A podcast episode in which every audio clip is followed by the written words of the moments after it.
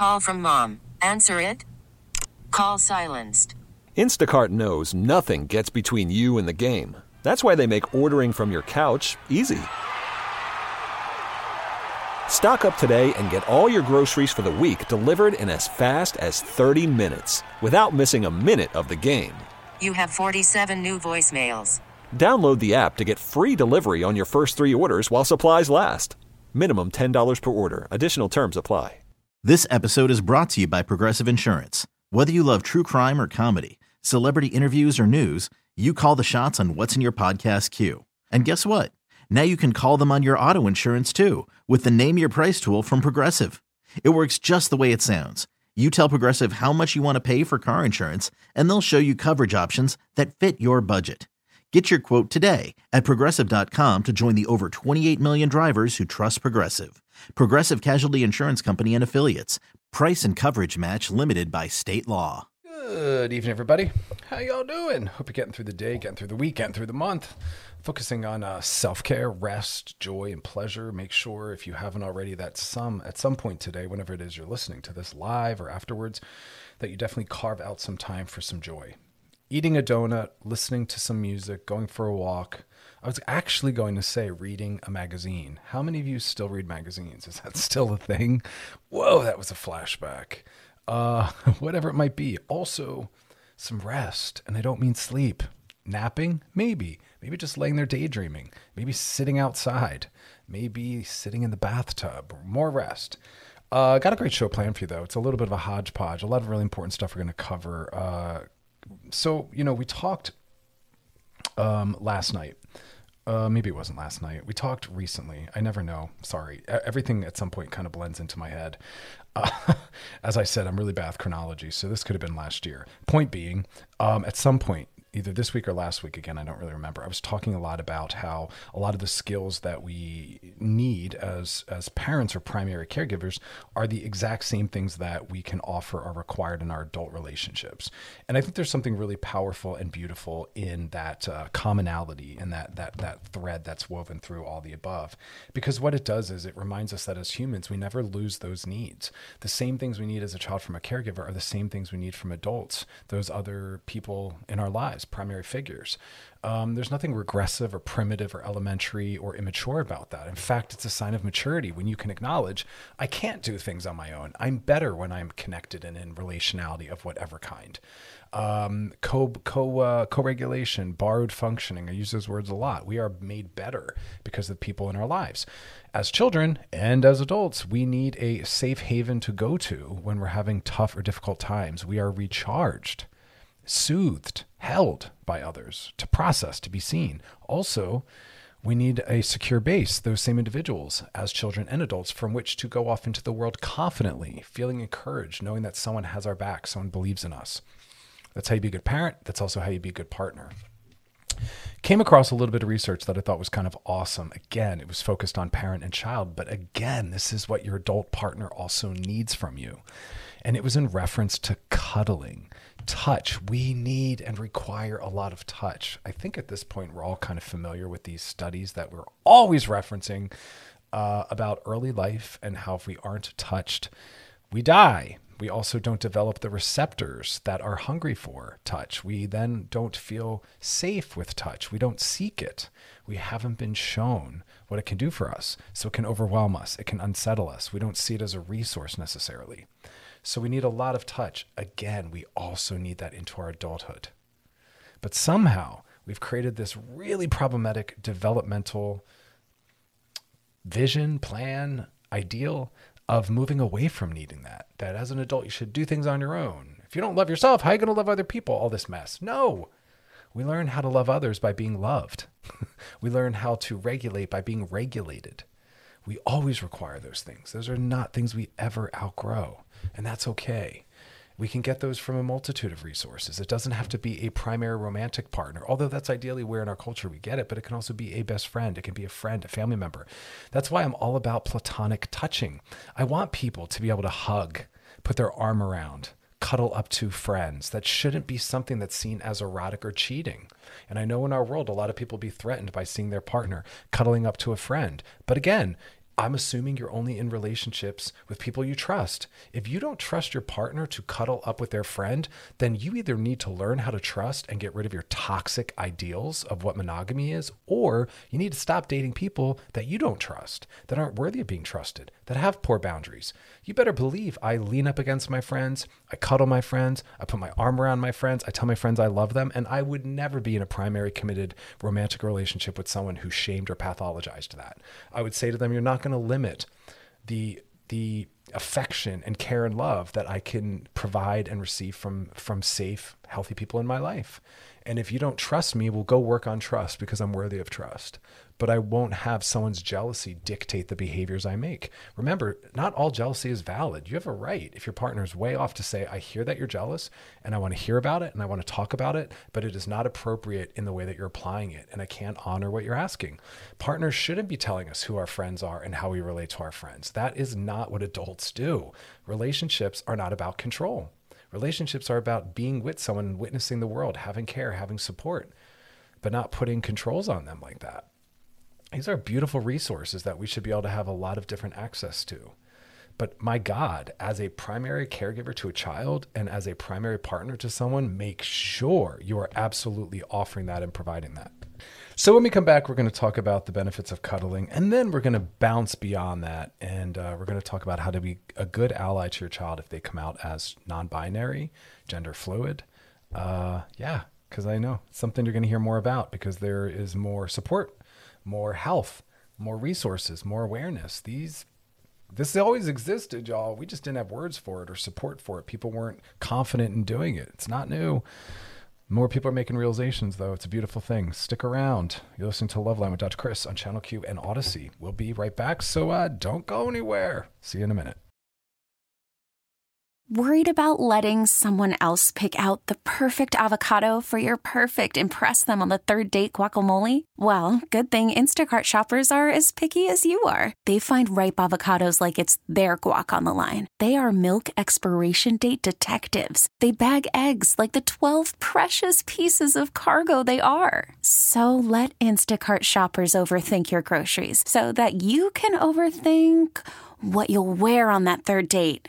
Download the Instacart app to get free delivery on your first three orders while supplies last. Minimum $10 per order, additional term supply. This episode is brought to you by Progressive Insurance. Whether you love true crime or comedy, celebrity interviews or news, you call the shots on What's in Your Podcast queue. And guess what? Now you can call them on your auto insurance too with the Name Your Price tool from Progressive. It works just the way it sounds. You tell Progressive how much you want to pay for car insurance, and they'll show you coverage options that fit your budget. Get your quote today at progressive.com to join the over 28 million drivers who trust Progressive. Progressive Casualty Insurance Company and Affiliates. Price and coverage match limited by state law. Selling a little or a lot? Shopify helps you do your thing, however you cha-ching. Shopify is the global commerce platform that helps you sell at every stage of your business. From the launch your online shop stage to the first real life store stage, all the way to the did we just hit a million orders stage. Shopify is here to help you grow. Whether you're selling scented soap or offering outdoor outfits, Shopify helps you sell everywhere. From their all in one e commerce platform to their in person POS system, wherever and whatever you're selling, Shopify's got you covered. Shopify helps you turn browsers into buyers with the internet's best converting checkout, 15% better on average compared to other leading commerce platforms. And sell more with less effort thanks to Shopify Magic, your AI powered all star. Shopify powers 10% of all e commerce in the US. And Shopify is the global force behind Allbirds, Rothy's, and Brooklinen, and millions of other entrepreneurs of every size across 175 countries. Plus, Shopify's award winning 24 7 help is there to support your success every step of the way. Because businesses that grow, grow with Shopify. Sign up for a $1 per month trial period at shopify.com slash odyssey podcast, all lowercase. Go to shopify.com slash odyssey podcast now to grow your business, no matter what stage you're in. Shopify.com slash odyssey podcast. Right, y'all, we're back. And uh, kind of a throwback, but we're moving in a new direction. I was talking on another show about how um, the same things that our children need from us as primary caregivers are the exact same things that our partners need from us as adults. We never outgrow the same basic core things. That's awesome. It's that simple. Provide it. And now we're talking about touch requirements. We need as much of it as possible. We are a t- we are a touch starved culture. We do not get enough of it. I'm talking about appropriate, consent based, enthusiastically consent based touch. That's the assumption. Within that, we need more. I want people to be hugging and touching their friends. Yeah, that's right. I want us to lean up against our friends, hug our friends, put our arms around our friends, tell their friends, tell our friends we love them. Same with our family members, because we're in adult relationships with people we trust that trust us. So there's nothing to worry about. If you trust your partner, it doesn't matter who they're hugging. Not touch is not all erotic. We have to get away from the idea that you can't be friends with an ex, that you can't be friends with the gender you're attracted to, that you can't have affection with your friends. It's time to grow up, y'all. We have to be more mental health centered, and we have to be not be so toxic in our thinking because we perceive relationships from a point of ownership and jealousy as though we're competing with everyone and everything should be threatening and we own our partner. None of that is true or accurate. That is toxic thinking. We're moving away from that. So let's drop into it for a second. We're talking specifically about cuddling, what parents need to provide for children, but this is also again what adults need. Cuddling increases increases affection. We get it, and it helps reduce fear. We feel safer when we are in the presence of others. We feel even safer when they're touching us. It is a regulatory function. Think about it. What is the first thing we think to do when someone we care about who's right near us starts getting upset? We reach out to touch them. We put our arm on their shoulder. We put our hand on their leg. We wrap our arm around them. We maybe pull them in close. We maybe reach out for a hug. It's a natural instinct. You don't necessarily generally need to be trained to do that. Children need that as much as possible, but so do adults. I tell adults to do that. I'll say, Your partner is upset. Turn to them, grab them, touch them, co regulate them. They're struggling. They need you right now. So again, cuddling increases affection and it also reduces our fears and it communicates to the person that I'm a safe resource. I'm here for you. It lets us have a heart to heart connection. We we, we are regulated when we feel someone else is breathing up against ours. It's such a powerful tool. Cuddling can also change their brains. That's right. How our brains are structured is relationally dependent. Our brains are social and relational organs, truly the way they develop, the amount of receptors that are hungry for or scared of, consciously, unconsciously, internal working models, all are created based on how we perceive others. Do uh, have we been trained to believe that others are safe? Have we been trained to believe that touch is safe, or have we been raised in a family where touch is based on poor boundaries or violence? But if they're based on security and soothing, we'll seek it, we'll want it, we'll be able to tolerate a lot of it. So people as adults don't know how to be touched or don't or aren't very affectionate or can't handle or raised in environments where that wasn't offered or that wasn't centered. I've been in relationships with those people who were raised in low touch families. And then as an adult, when I'm trying to hug them, cuddle them, it's uncomfortable for them. It's foreign to them. They don't have familiarity with it. They're not hungry for it. That's heartbreaking because they're missing a tool and resource for connection, but they're also missing a tool and resource for mental and physical health. Our nervous systems, our vagus nerve, which runs through almost our entire body and is about social connection and social safety, is toned and kept strong and healthy via touch and relationships. These are biological things. We need it as adults from those in our lives. We also need it as children from our caregivers. So it changes our brains and it allows us to be more receptive towards affection as we grow throughout our development. It's a beautiful, beautiful thing. Cuddling also triggers the release of oxytocin, which is awesome. It's you know it's a it's a hormone that's associated with a lot of safety and closeness and love, um, and it can strengthen the bond the more of that, the better. It bonds us. The more touch, the more secure you'll feel. The more touch, the closer you'll feel. The more touch, the safer you'll feel. There's no such thing as too much. You can't touch your child too much. But yes, your child can be taken away from you too soon. Yes, you can try to force your child into this toxic adult independence concept that they shouldn't need you anymore, that they shouldn't be emotional anymore, that they shouldn't require hugs anymore. That's gross. Don't do that. Don't be that parent. That's bullying. Let your kids be as touch immersed as they want to be. We need more emotionality. We need more relationality. I promise you, I work with these adults in my clinical practice. They're my patients and have been for decades. I promise you, people need more relationality, more emotionality, and more touch, not the opposite.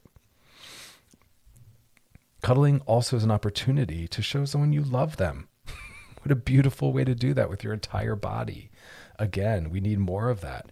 People that don't have access to or can't tolerate a lot of touch miss out on the opportunity to have it communicated in that way. You know, verbal expressions are great. It's really great to hear how much someone cares for and loves you and values you, but touch is a really beautiful way to also communicate that. And again, it soothes our nervous system. It soothes our psyche, makes us feel even closer and even safer.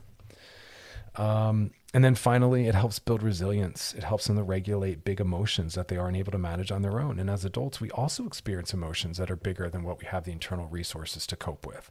That happens throughout our entire lifespan. As children, we as children we need that help, and again as adults. So don't be averse to it. you know, pinpoint how, where, and how you need to work on that.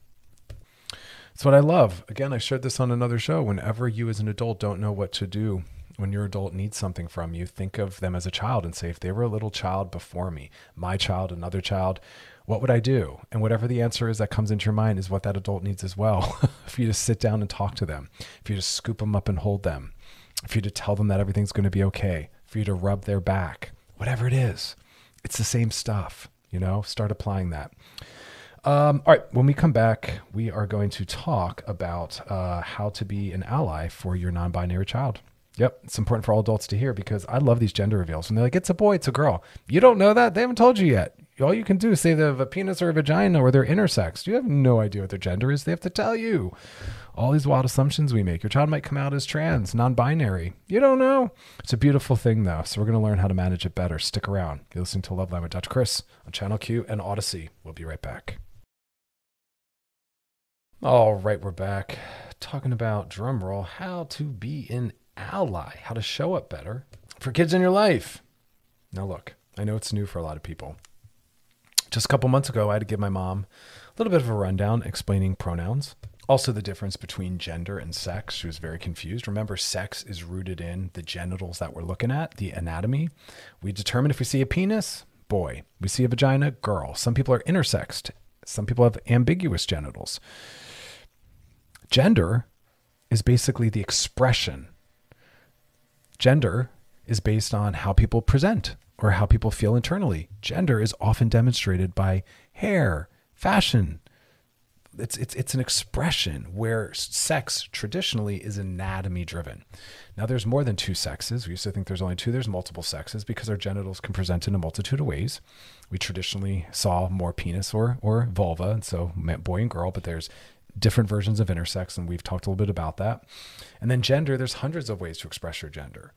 Just because you might have the sex of a male, a penis, doesn't mean that their gender is aligned with that. So we have to be very thoughtful about these uh, gender reveals because all you can do is actually reveal someone's sex. All you can really say is, well, they were born. We looked at what was uh, between their legs, and here's what we saw. We don't know, though, how they're going to feel internally or how they're going to express themselves, AKA gender, but we can tell you the sex. And that's kind of weird to be like, they have a penis, they have a vagina. It's a little ambiguous. They're intersex. Gender, we don't know they're going to, as they age, determine for themselves who they are and what their pronouns are and how they want to move through the world. So there's a huge distinction. And luckily, even dictionaries are accepting they and them as a singular. For people that don't feel comfortable with she and her or he and him, I'm here for it. That's mental health, truth, authenticity. How could we ever have thought that everyone was going to fit in a two boxes and two boxes only, and that that was going to be acceptable and healthy? Doesn't work like that with anything. um, so we want to, and I appreciate caregivers, parents, partners. It's hard when someone comes out. You don't know what to do. It's overwhelming. It's anxiety inducing. It's scary. But there are a few things you can do. So we're going to kind of go through that. the first thing is when someone comes out to you in reference to anything sexual orientation, gender expression, maybe as being poly or non monogamous, um, whatever it is, the first thing you say is thank you. Thank you for caring enough about me or us and our relationship to be honest with me. Thank you for bringing me deeper into your life. Thank you for sharing with me something that sadly is still culturally a little stigmatized. You know, it's not about how you feel. It, it's actually not about you at all. It's about them, and they're letting, they're bringing you deeper into their world. It's like if someone says, I know it's an odd example, but if someone says like, "Hey, I bought a new house," or "Hey, look at my new sneakers," or "Hey, I cut my hair," no one gives a no one gives a hoot what your opinion really is. They're just trying to bring you into their life. They want you to celebrate it with them. So celebrate it with them. It doesn't matter if you agree or understand. You can still say, I'm really happy to hear that you figured out who you are. I'm really thankful that you shared it with me. Your feelings about it actually aren't relevant in this moment.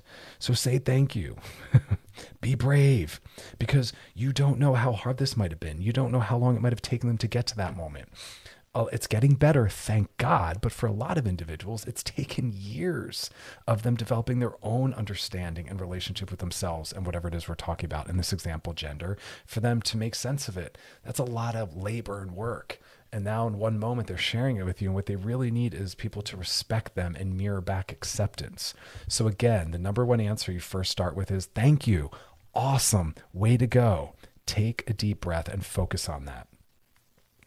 People are afraid of being shamed and stigmatized and cut out of individuals' lives.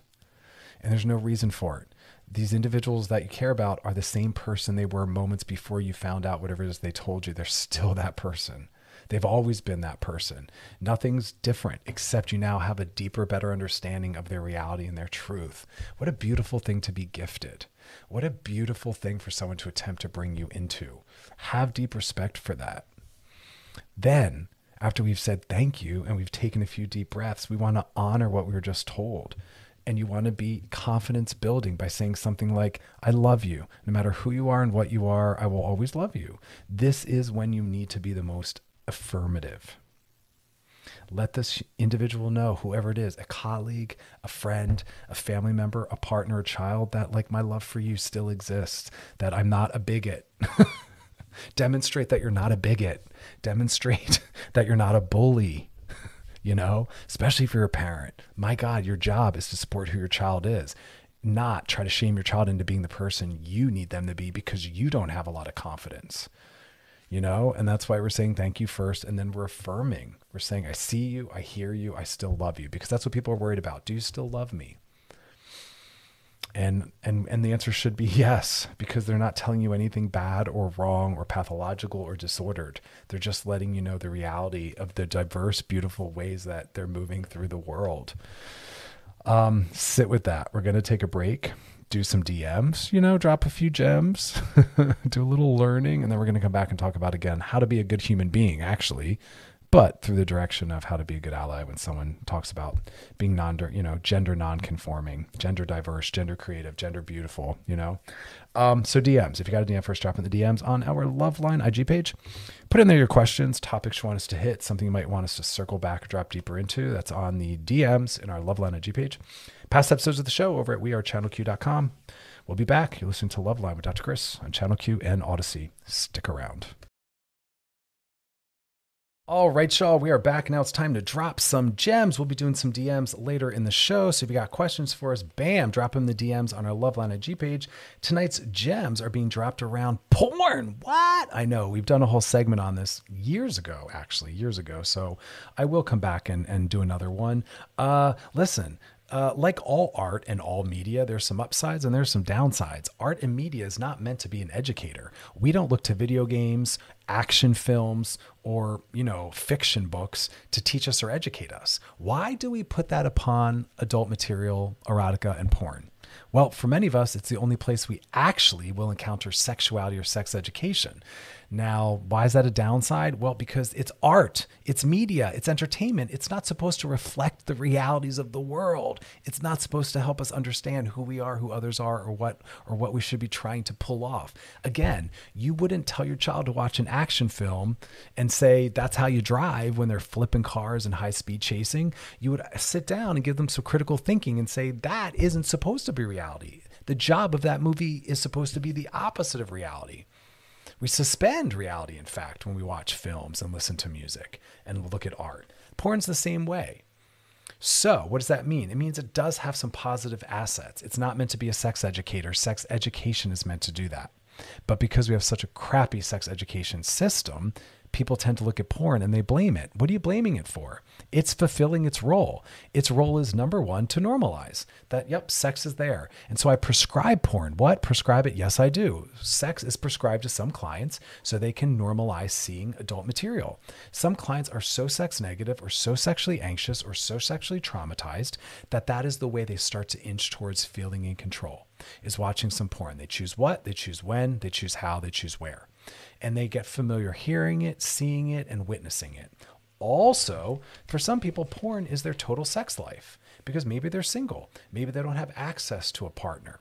Maybe the partners they like aren't available. So, porn is their sex life. Solo sex and masturbation are healthy, appropriate forms of sex. It's not lesser than, it's not pathetic. For some people, it's their total sexual orientation. Not everyone is oriented towards partnered sex. Some people, it's also, they're more fetish directed, they're fetish sexual. But some people are solo sexual. They prefer and value more sex with themselves. Some people even identify as baiters. Baiting is a form of masturbation. So, it's also an outlet for some people that are hypersexual. Their partner doesn't want as much sex as they do. Maybe they're in a monogamous relationship. And so porn is where they go to access more sex. And remember, solo sexuality, your relationship to yourself, pornography, masturbation, is not under the control of your partner. If you're in a monogamous relationship, your partner gets to weigh in on the commitment you made about partnered sex with them and others. Awesome. But your solo sex life, your masturbation sex life, they don't get to weigh in on if it's negatively impacting your interest in partnered sex, yeah, you got to talk about it. But no one gets to tell another adult how they can masturbate, when, where, how often, or what they can look at or think about when they masturbate. That's a form of abuse, actually. That's under your control. Also, sex is a great way for us to explore and learn about other things that turn us on. Whatever you think your sexuality is, it's actually bigger than that. It's not just about gender choice, it's about the people, places, things, sounds, sights, smells, power dynamics. And sometimes porn is where we access that because porn is fantasy. Porn helps us have the kind of sex we want to have where we don't have to worry about finding it out in the world, engaging other people. So it's a really safe place to let our minds wander and to explore really diverse creative things and not just explore, but also stumble upon and realize, wow, I never knew that that was a part of my arousal template until now. I just saw it and I got turned on by it. So it's a beautiful place to experience that, to explore that, and to find out about that. Also, it can help us boost our self esteem. If we're watching porn that reflects back the kind of body we have, the kind of things we're turned on by, it will help us eroticize ourselves and feel secure in ourselves. So make sure you're watching porn that includes bodies like the one you have. Hairy, larger bodied, smaller, smaller anatomy, whatever it is, to normalize that and to value that. Also, make sure you're watching porn that mimics and mirrors the kind of people you have sex with to keep yourself eroticized. And we can expand. Our sexuality does have some plasticity. So, really challenge yourself to watch more diverse porn and not the same kind of body, shape, sizes, and races over and over and over. And you're just solidifying that. Um, and then finally, it's a safe place for some partners that are monogamous to bring in other people just through the fantasy of watching them together on the screen. But you got to make sure your partner's mature enough to watch you in a state of arousal with quote unquote another person. All right, we'll be back. You're listening to Loveline with Dr. Chris on Channel Q and Odyssey. All right, y'all, we're back and we're talking how to be an ally how to not be a bigot, how to not be a bully to your child if they come out as gender nonconforming or your friend or colleague or family member. This is also the same process you want to go through if someone comes out to you as well, comes out to you as anything that is not the standard norm. You know, if someone comes out to you as polyamorous or in an open relationship, if someone comes out to you as gay or queer or trans or lesbian or non binary, all of these things. First thing we are talking about is how the first answer you should say is thank you. Thank you for entrusting that with me. Thank you for bringing me closer. Thank you for building intimacy and letting me know more about who you are. Um, it's a gift. They don't have to do that, especially in this stigmatized world. No one owes you anything, but they're trusting you. That's why the follow up is something affirmative and confidence enhancing because people are afraid of being shamed or being cut out of others' lives. So the first thing is thank you. Second thing is I love you still. You're still the same person you've always been because this is who you've always been. And I've always loved you as you were this thing. And now I just know more about you being poly or queer or gay or trans or non binary or gender fluid because your opinions on it don't really matter. You don't have to agree with it. You don't have to like it because guess what? It ain't about you. Just like I don't care what you think about my haircut or my shoes or my car or my house or my vacation. But when someone shares that with you, it's not because they need you to approve. Keep your negative opinions to yourself. Seriously. They're just trying to celebrate it with you. People are sharing things to celebrate. yes, there are some people that want acceptance. I, I, that's in there as well. Unfortunately, we do want to be accepted often by others. Please provide that. But if you're not able to provide that, you can still celebrate their understanding and their expression. And then you need to go back and do a little research and learning. You need to do some sensitivity training, maybe a little empathy learning and building. Understand what they're talking about. Go do the research.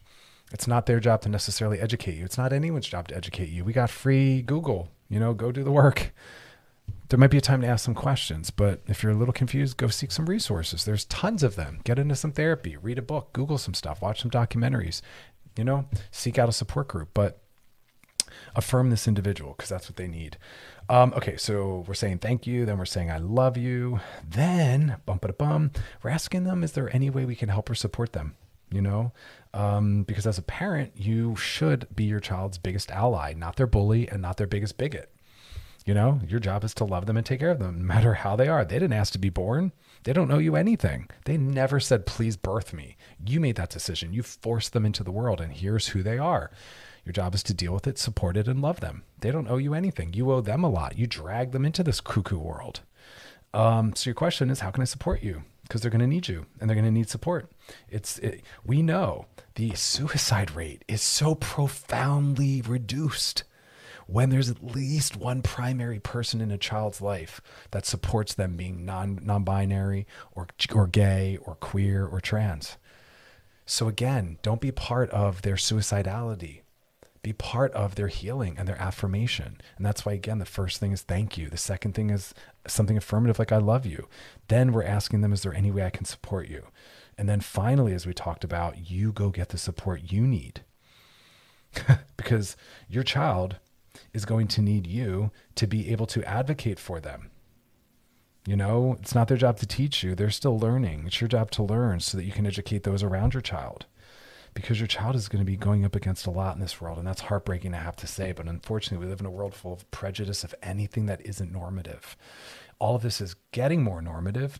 I'm so thankful that in my lifetime, I'm getting to see peer run, school based organizations that support all this. I did not have or see that when I was a kid. These terms didn't even exist when I was a kid. When I was in high school, we didn't even have the word transsexual or transgender. Those weren't applied.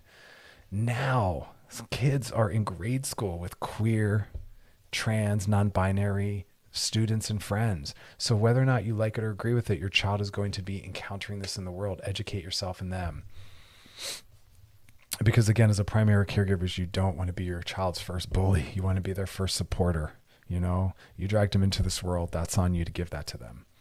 And again, that's what we apply to all the different things because um, there's so many different ways to move through the world in terms of relational structures, gender identities and expressions, and also sexual orientations.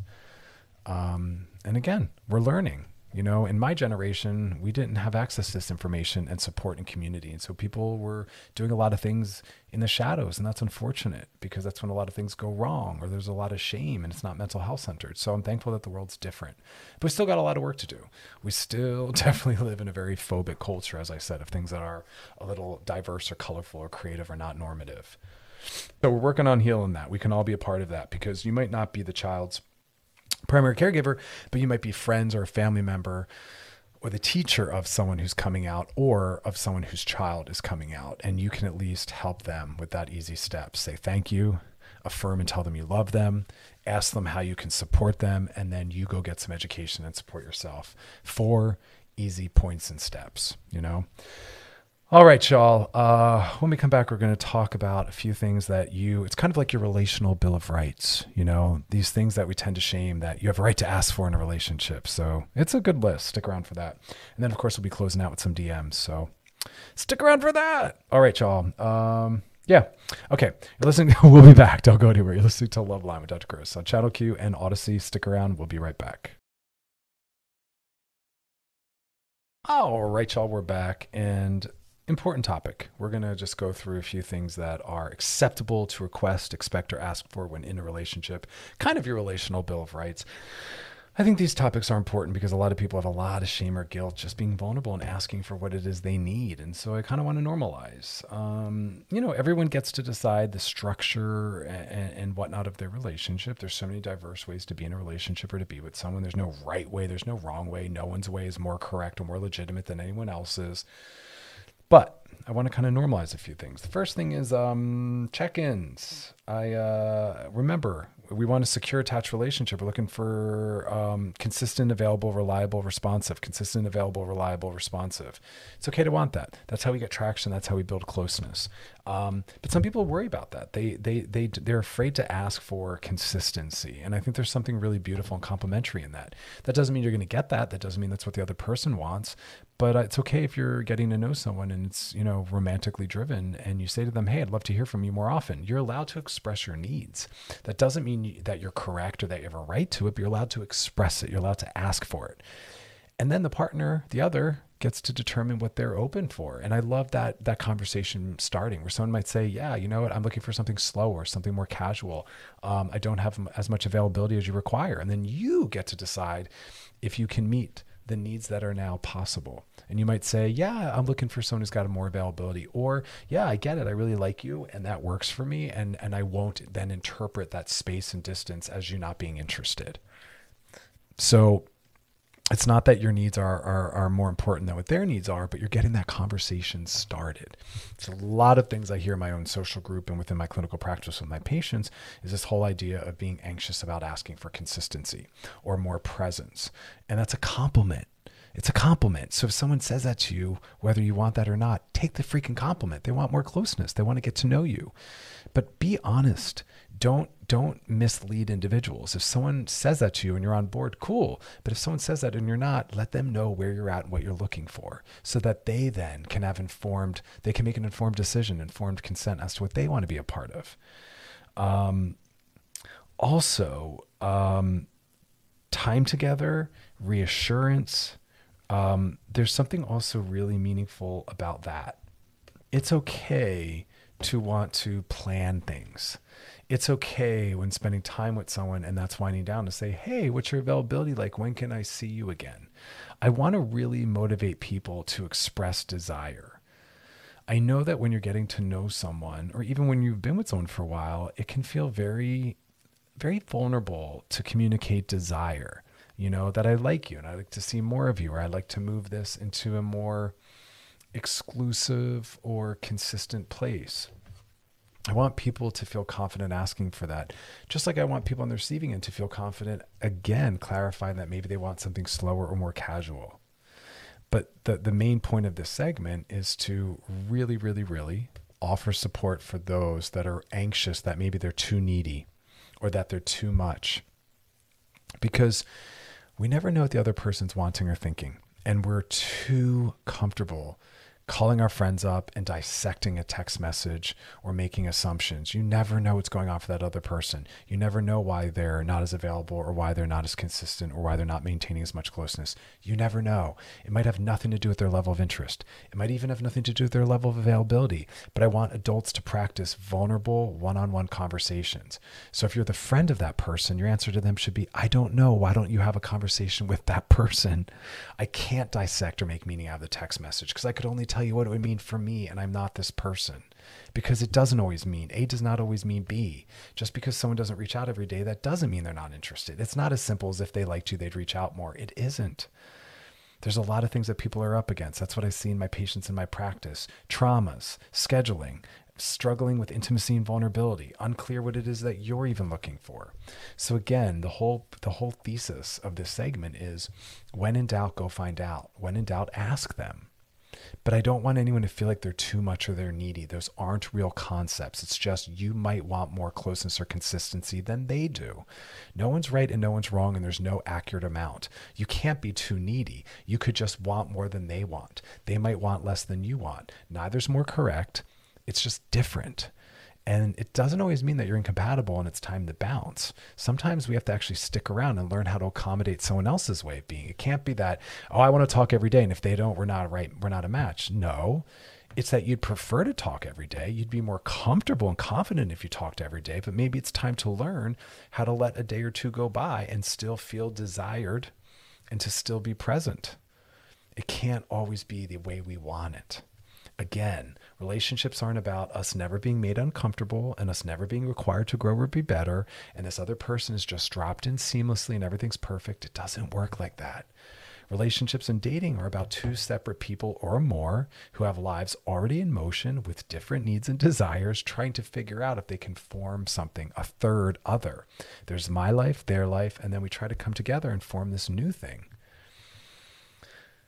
So it can't always be at your comfort or your way. But again, that doesn't mean you're needy or demanding or clingy or too much. It's just that you maybe like more intimacy or more closeness or more consistency. And I want you to feel confident asking for that. Go directly to the individual to find out what their thoughts are on that, not your best friend. Your best friend could only speak from their experience and what they would want. They don't know what this other person desires, needs, or is intending. That's the beautiful thing about technology. We can reach out and ask someone what their thoughts are, and we can make a proposition of what we'd prefer. Hey, I'd love to text more. I'd love to see you more. How does that feel? How does that sound? Does that work for you? You know? All right, we're going to come back and talk more about this. Um, and then we're going to be doing those DMs. So if you got a DM first, drop in the DMs on our Loveline IG page. As always, questions go in there, topics, things you want us to hit and past episodes of the show are over at wearechannelq.com. Scroll down, look for Loveline, and click on it. You can binge, post, re listen, and share. Lots of good stuff. But um, yeah, don't go anywhere. We'll be back. You're listening to Loveline with Dr. Chris on Channel Q and Audacy. Stick around, lots more to come. All right, y'all, we're back talking about things that some people label as too much, too needy, too clingy. Nope, it's just a difference. No right way, no right level, just different. We don't want to shame people for expressing their differences or what their needs are. Yeah, we want to be aware of ourselves. We can't always make these demands. We're not more right or more correct because we want more of something. Someone doesn't necessarily have an intimacy disorder because they want less closeness or less intimacy. It's just who they are. There's no right way, it's just differences. And sometimes we have to learn how to do it the other person's way. We can't always demand that it's done our way. We can't expect to always be comfortable. We have to sometimes meet someone else where they're at, do it their way. Um, let it let it challenge us and make us grow you know? But I want to normalize some things. We were talking about some other things in the earlier segment. I'm going to talk about some of the um, intimacy needs that, again, a lot of people might shame or pathologize. Um, I want to just again normalize a lot of time together. There's no there's no right speed at which to move. Some people like to spend a lot of time together. Other people want more space and distance. Neither way is better or more correct. They both have some strengths. They both have some negatives. Um, so let's break down into it. Emotional, psychological. It's okay to want to spend time expressing. It's okay to want to share thoughts, dreams, and hopes. Um, some people, again, feel like that might be too much or flooding. Yes, you want to assess how it's landing on the other person, but that's part of intimacy building, is sharing those deeper parts of ourselves. We don't want to pathologize that and say, oh, you talk too much. Oh, God, are you kidding? Um, also, physicality. Some people, they love a lot of touch and affection. There's nothing wrong with wanting to hold someone's hand when you're walking with them or have your arm or their arm around you. I want us to really confidently express what our needs are and be ourselves and see if that works for the other person and kind of take it from there. Because um, remember, the goal in relationships isn't to be liked. We're not imagining what they need from us, uh, which is often not even correct. But uh, we're not trying to be liked and at all costs to be, you know, to get them. We're trying to just be known and be ourselves. And when we show up fully that way, we can actually maybe build something with someone living, you know, mer, um, rooted in reality versus selling a dream. So we want to request the amount of touch that feels good and makes sense to us. We want to build the kind of emotional and psychological energy and, and, and intimacy that we're seeking. You know, um, you don't have to just keep things superficial early on. Yes, we need to have boundaries. Yes, we want people to prove that we can trust them and then bring them deeper into our lives. We don't want to just on you know, from the jump expose, you know, some mental health issues or trauma histories. I think that that can be boundaryless. We want to let people get to know us and again earn our trust, but there's nothing wrong with desiring that at some point. I think intellectual intimacy building is really kind of another important thing. Some people are really afraid to maybe express what they think or what they're interested in on philosophical or psychological levels because they don't want to scare the other person, turn them off, or deal with the potentiality that maybe someone doesn't have the same amount of intellect or introspection that you have. It's okay. We're not trying to get every single need met from our partners. That's why we have friends and other people in our lives. But again, I want people to show up with their total and full self. Um, because again, some people have I want people to remember that there's so many different ways that we can relate, build intimacy, and connect with someone. And I don't want us to over focus on one line or on what isn't able to be accessed or present. We have to be able to expand and rely on other things. So again, if our intellectualism isn't something that maybe our partner can um, engage us, it's there's nothing wrong with that. We can try, give them a chance. Not everyone has had experiences of that, but then we realize, okay, well then we're going to relate on other levels, and that's why we talk about all the different ways that we can be compatible with someone because some of those levels might not ever be accessible or might temporarily not be. And we want to have other ways that we can feel close and present with someone because it can be physical, it can be emotional, it can be intellectual, it can be experiential, where we go out in the world socially and do things together. Um, it can also be spiritual um, and also sometimes sexual or creative. I love the idea that sometimes with partners or friends, you go do something that's artistically driven or something spiritually driven, going to church together, going to some lectures, going to a spiritual program, reading some things, meditating, praying, um, a sound bath all sorts of different things. And those can be different ways that we really learn about other parts of ourselves and also our partner. But again, I'm, I guess the whole point of the segment is to point out that there's nothing wrong with trying to access these parts of someone else. But if it isn't a level that they can tolerate or, or are seeking with you, that's okay. Because there's other ways to relate and there's other people that you can get these needs met through or by or from or for whatever whatever the right uh, word is there um, because a lot of people panic you know, they think if someone can't meet me on this level, we're doomed. Or they think, well, they're not able to. And so I'm, I'm going to shame that, that attempt or I'm going to withhold that. No, give people a chance. You know, I've been in relationships with people that understandably might not have been as intellectual or philosophically driven as I am because that's my entire career. That's my passion. That's my hobbies. But I realized in giving people the opportunity, sometimes they surprised me and they showed up in their own way in a way that wasn't expected. Um, not maybe necessarily the same entry points or the same languaging, but still possible. Um, okay, we are going to come back and do some DMs. Drop some stuff in there, questions, topics, the DMs on our Loveline IG page. Otherwise, head on over to wearechannelq.com. That's where you can check out past episodes of the show, binge, post, re listen, and share, because it's all about unlearning and relearning some new stuff, spending time with the material, practicing, practicing, practicing because the quality of your life is rooted in the quality of your practice. But stick around, y'all, because we got a whole lot more to come. So don't go anywhere. You are listening to Loveline with Dr. Chris on Channel Q and Audacy. We'll be right back. I'm Sandra, and I'm just the professional your small business was looking for. But you didn't hire me because you didn't use LinkedIn jobs. LinkedIn has professionals you can't find anywhere else, including those who aren't actively looking for a new job but might be open to the perfect role, like me. In a given month, over 70% of LinkedIn users don't visit other leading job sites. So if you're not looking on LinkedIn, you'll miss out on great candidates like Sandra. Start hiring professionals like a professional. Post your free job on LinkedIn.com slash recommend today. We really need new phones. T-Mobile will cover the cost of four amazing new iPhone 15s, and each line is only $25 a month. New iPhone 15s? Only at T-Mobile get four iPhone 15s on us and four lines for 25 bucks per line per month with eligible trade-in when you switch. Minimum of four lines for $25 per line per month with auto pay discount using debit or bank account. $5 more per line without auto pay, plus taxes and fees. Phone fee at 24 monthly bill credits for all well qualified customers. Contact us before canceling account to continue bill credits or credit stop and balance on required finance agreement due. $35 per line connection charge apply. Ctmobile.com. If your day sounds like... We need the report ASAP. You deserve Modelo. If you've persevered through... you deserve this rich golden lager with a crisp but refreshing taste. Or if you overcame. Two more reps, two more. You deserve this ice cold reward. Modelo, the Mark of a Fighter. Drink responsibly. Beer imported by Crown Imports Chicago, Illinois. All right, y'all, we are back, and uh, now it is time to slide into those DMs. Sliding into the DMs. Excuse me, this one says Hey, Dr. Chris, is social media really a good reason to break up with someone? My boyfriend and I have been officially together for close to 10 months. and he still hasn't posted about me. And he's active in all caps on social media, always taking selfies, always with friends, but never with me. I've asked, and he said that he's waiting for the right photo, but that's dumb in my eyes. Um, okay, well, either your boyfriend's a liar, and if you're dating a liar, you should break up and run. And if not, then you need to accept his answer. Um, I, I, you know, again, I'm assuming you're in a healthy relationship. And so why would this person not tell you the truth unless you're in a relationship that doesn't have a lot of deep intimacy? Like, that's the hard part about these questions. Are you with someone where you both are approachable and you're able to be told difficult information? Because remember, people won't tell you the truth if you're dramatic and overreactive. But if you're safe to be gone to, and he's been able to tell you difficult things and you've calmly listened, well then yeah i believe him when he says that.